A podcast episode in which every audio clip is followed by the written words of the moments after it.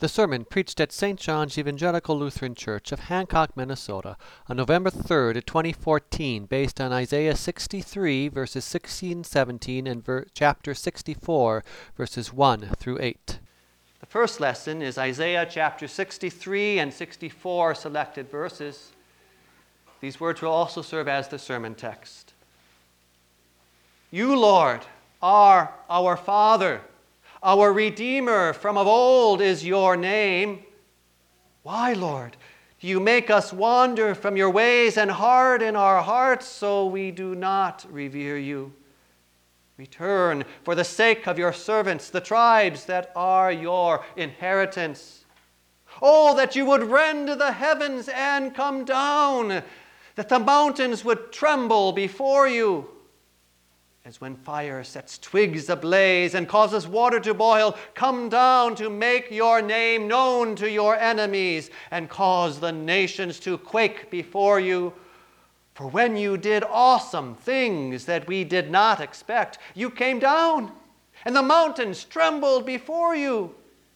Since ancient times, no one has heard no ear has perceived, no eye has seen any God besides you who acts on behalf of those who wait for him.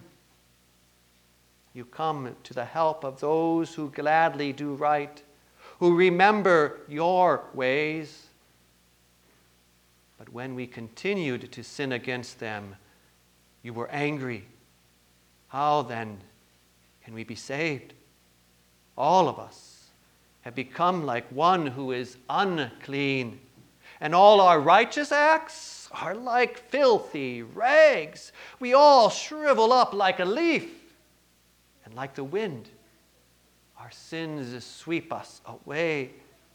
No one calls on your name or strives to lay hold of you, for you have hidden your face from us and have given us over to our sins. Yet you, Lord, are our Father. We are the clay, you are the potter. We are all the work of your hand. This is the word of our Lord. Grace and peace to you from God our Father and our Lord and Savior Jesus Christ. Amen.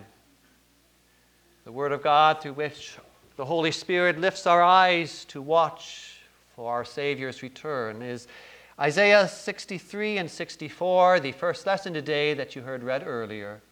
Please be seated. Dear friends in Christ, fellow saints, washed clean in the blood of our risen Savior. Rend the heavens, O Lord, and come down. Have you ever flung that plea heavenward from the pit of your stomach? We see the evil in this world increasing day by day. God's truths are trampled even by many who claim to be Christian churches. Immorality parades as love, codifying itself in our laws and infiltrating our schools. New wars, attacks, diseases terrorize the world. Unrest and riots in our own country hit closer to home. Ukraine, ISIS, Nigeria, Ebola, Ferguson are just new faces for old problems.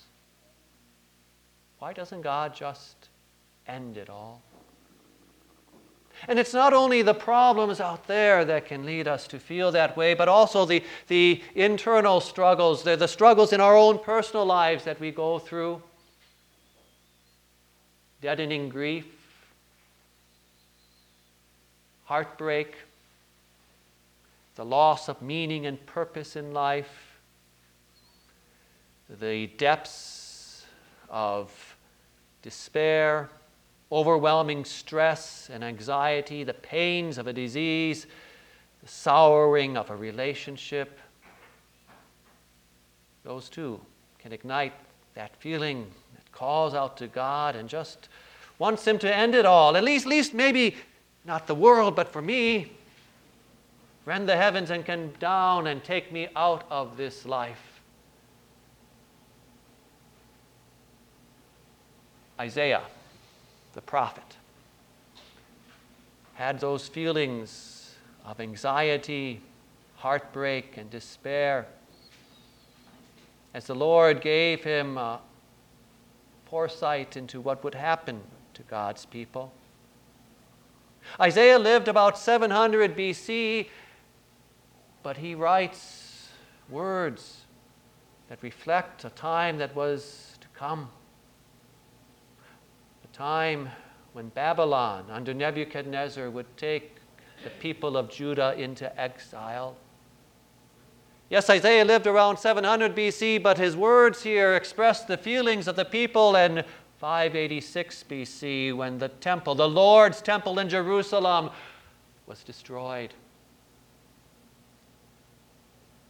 At that time, those exiles could well take up these words, this prayer of Isaiah, and call out to heaven in their time of heartbreak and desperation at the triumph of God's enemies. And Isaiah writes, not only for them, but for us as well. Rend the heavens, O Lord, and come down is our prayer as well, dear Christian friends. It's not a shout of defiance, shaking our fist at the powerful and well off in this world, no. And it's not a cry of despair that's given up all hope and just wants to die. Rather, dear friends, as we pray, rend the heavens, O Lord, we pray it in this way Rend the heavens, O Lord, for you are our Redeemer, and you are our hope. That's the theme and parts that we want to focus on here this morning. Rend the heavens, O Lord, the prophet prayed. And as you look at the words in the context there, there is some, uh, some, some righteous anger in those words. You know, that kind of anger that hates what God hates, that deeply desires for God's name to be glorified and God's enemies to be destroyed. We, we see that as the prophet calls out, As when fire sets twigs ablaze and causes water to boil, come down to make your name known to your enemies and cause the nations to quake before you. And yet, dear friends, there is no room for self righteous anger as we call out those words in prayer. In fact, the prophet realizes how much he and his people deserve the Lord's anger against them. Listen to what he confesses. All of us have become like one who is unclean, and all our righteous acts are like filthy rags. We all shrivel up like a leaf, and like the wind, our sins sweep us away. In fact, the people had turned away from the Lord so often, they had abused his patience and abused his grace, going their own self chosen ways, that God had let them go whatever they, the way they wanted and hardened them in their self chosen paths. And that's why the prophet pleads, Why, Lord, do you make us wander from your ways and harden our hearts so that we do not revere you? How often, dear friends, have we also abused God's patience and neglected his mercy. How often have we turned away from His path in order to pursue our own agendas, no matter how right we think they are? How often have we failed to take His word to heart, even if we show up on a Sunday morning? We deserve the Lord to take His word and sacraments away from us. We deserve for Him to harden us in our own self chosen ways. Even our righteous acts are like filthy rags. Our best, our very best, is polluted by our sinful desires, contaminated by our selfishness, stained by our pride. even our greatest accomplishments will be swept away by the winds of time. Our bodies and our legacy shrivel up like a leaf crumbling into dust. And we cannot appeal. We cannot appeal to any act or effort or attempt on our part. For as the prophet says, even our best is filthy rags. Even our best. How unworthy we are. But take note, dear friends. Take note what the prophet prays. Isaiah calls out, You, Lord, are our Father, our Redeemer. From of old is your name. Yes, our sin sold us as slaves, but the Lord, our God, he redeemed sinners. He redeemed you and me. He paid the price that we could not pay. He paid the full price. We could contribute nothing at all.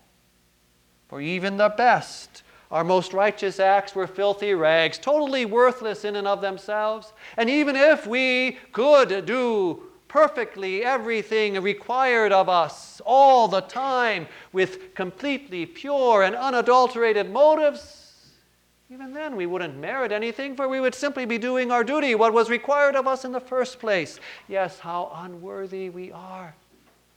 But the Lord our God, dear friend, our, the Lord our God redeemed you and redeemed me. He redeemed us not because of who we were or who we are we had no innate value. No, He redeemed us because of who He is. He paid the price in our place. He paid that price to set you and me free. He stopped at no cost to Himself. Yes, He stopped at nothing. The Father gave His dearest, most precious treasure to redeem sinners to redeem you and me, paying the ransom price for us. He gave his own Son. When the time had fully come, God sent forth his Son, born of a woman, born under law, to redeem those under law, that we might receive the full rights of sons. Galatians 4. Yes, the Lord did rend the heavens, but not with power and judgment. He rent the heavens and came down as a little child, a tiny baby born of the Virgin.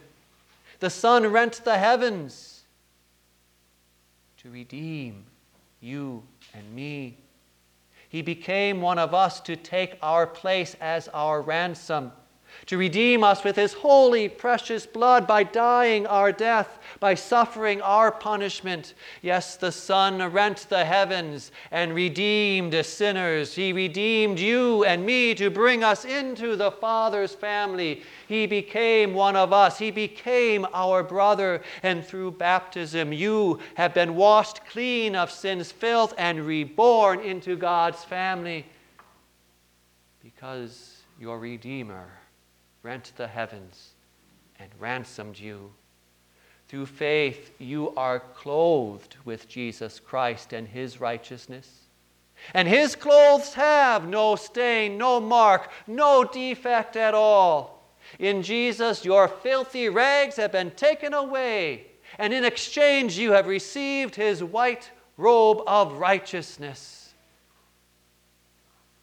That's what God's children wear. That's what you wear through faith in Jesus, his white robe of righteousness, standing before the Father. Your sins are forgiven, your ransom paid. And so, dear Christians, when you pray, rend the heavens, O Lord, pray as a redeemed child of God. Pray with that humility that confesses your filthiness and pray with that confidence that clings only to your Savior, your Redeemer. You have been bought at a price, for the Son has redeemed you. He has brought you into His Father's family. And so, as you pray, pray with hope. Which brings us to the second part here this morning. Rend the heavens, O Lord, for you are our hope. Yes, He is our hope, and our hope is built on what the Lord our God has already accomplished for us. And that's why this hope is so different than the wishful thinking and dreams that the world has. Our hope is built on what our God, our Redeemer, has already accomplished for us so that He is our hope as well. For the people of Isaiah's day and later during the exile, they could look back at what the Lord God had done for their ancestors. They could remember how He rescued them from slavery in Egypt they could remember how he came down with fire and smoke and storm on Mount Sinai, shaking the mountain as he gave them his law and made his covenant with them to be his very own people. They could remember what the Lord their God had already accomplished for them. And so, no matter how bad it got, they could build on him as their hope. Yes, they could remember. And, and might this not be what Isaiah was thinking of as he prays? For when you did awesome things that we did not expect, you came down, and the mountains trembled before you. And as New Testament Christians, dear friends, our hope is built on even greater things, on even more awesome deeds that our God has accomplished deeds that no eye or ear could ever discover or ever, mind ever think of or imagine. The prophet writes Since ancient times, no one has heard, no ear has perceived, no eye has seen any God besides you who acts on behalf of those who wait for him. And what is it that is so far beyond our eyes and ears that our minds cannot conceive it? What is it that the people, God's people, wait for in eager expectation and hope? Well, the New Testament answers that for us, doesn't it? In uh, 1 Corinthians, the Apostle Paul refers to these verses from Isaiah as he writes None of the rulers of this age understood it, for if they had, they would not have crucified the Lord of glory. However, it is written, No eye has seen, no ear has heard, no mind has conceived what God has prepared for those who love Him, but God has revealed it to us by His Spirit. This is what we speak, not in words taught by human wisdom, but in words taught by the Spirit, expressing spiritual truths in spiritual words. Yes, dear Christian friends, our hope is built on the fulfillment of what our awesome God has already done for us. The Lord of glory, the eternal Son of the Father, did rend the heavens and come down to die for us, crucified for our sins. Who would ever have thought that? And yet, every Christmas, we celebrate the wonder of his coming. And every Good Friday, we, we commemorate and marvel at his death in our place. For our eyes and ears have been opened by the words of the Scriptures. For the Scriptures are the written words of the Spirit that have penetrated our dark hearts and brought you and me to believe in what our God has done for us, and therefore to build our hope on what He has promised He will yet do. Yes, no eye could see this unless the Holy Spirit removes our blindness. No ear could hear it or mind conceive it. But now, now that the Spirit has revealed it through the Scriptures and opened our eyes to see, our ears to hear, and our hearts to believe, what hope we have, dear friends. What hope. The Lord our God rent the heavens to die for us.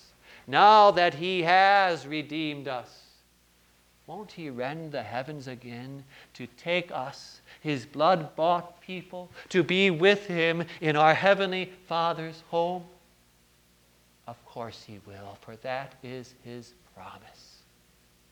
And He is faithful. What hope, what sure, certain, unfailing hope.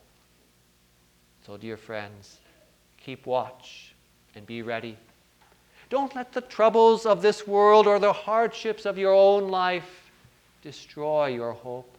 Rather, send the roots of your hope deeper and deeper into God's Word, into His Word of promise, so that no storm of life will uproot your faith.